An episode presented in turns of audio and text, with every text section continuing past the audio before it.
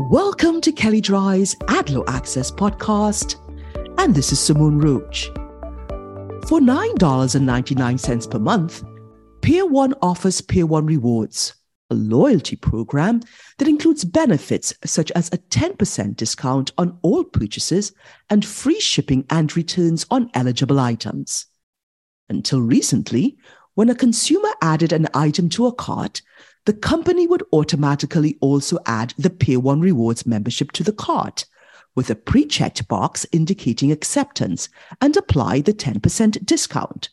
A consumer had to uncheck the box to remove the membership from the cart.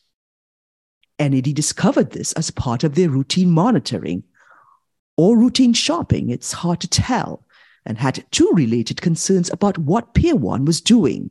First, whether advertising a discounted price for a product is misleading if it reflects a discount that is only available with a subscription. And second, whether Pier 1 clearly and conspicuously disclosed the material terms of the subscription before a consumer made a purchase decision. NAD determined that it could be misleading to advertise a discounted price if it reflects a discount that's only available with a subscription unless the terms of the subscription are clearly disclosed. In this case, NAD was concerned that the subscription was automatically added to a cart with a pre checked box, but that consumers wouldn't see the material terms, including that the subscription automatically renews unless they clicked on a link to learn more. NAD also questioned whether a pre checked box was sufficient to show acceptance though it stopped short of saying it wasn't. In its decision, NAD leaned on the FTC's Bringing Dark Patterns to Light report and the agency's .com disclosure guidelines.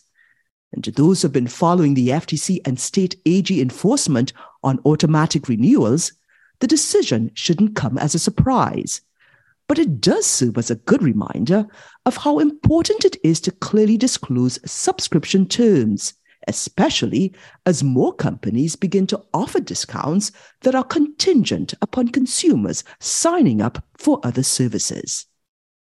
If you'd like more information on what you've heard on this topic, please contact Gonzalo Mon, and you can find his contact details in the show notes.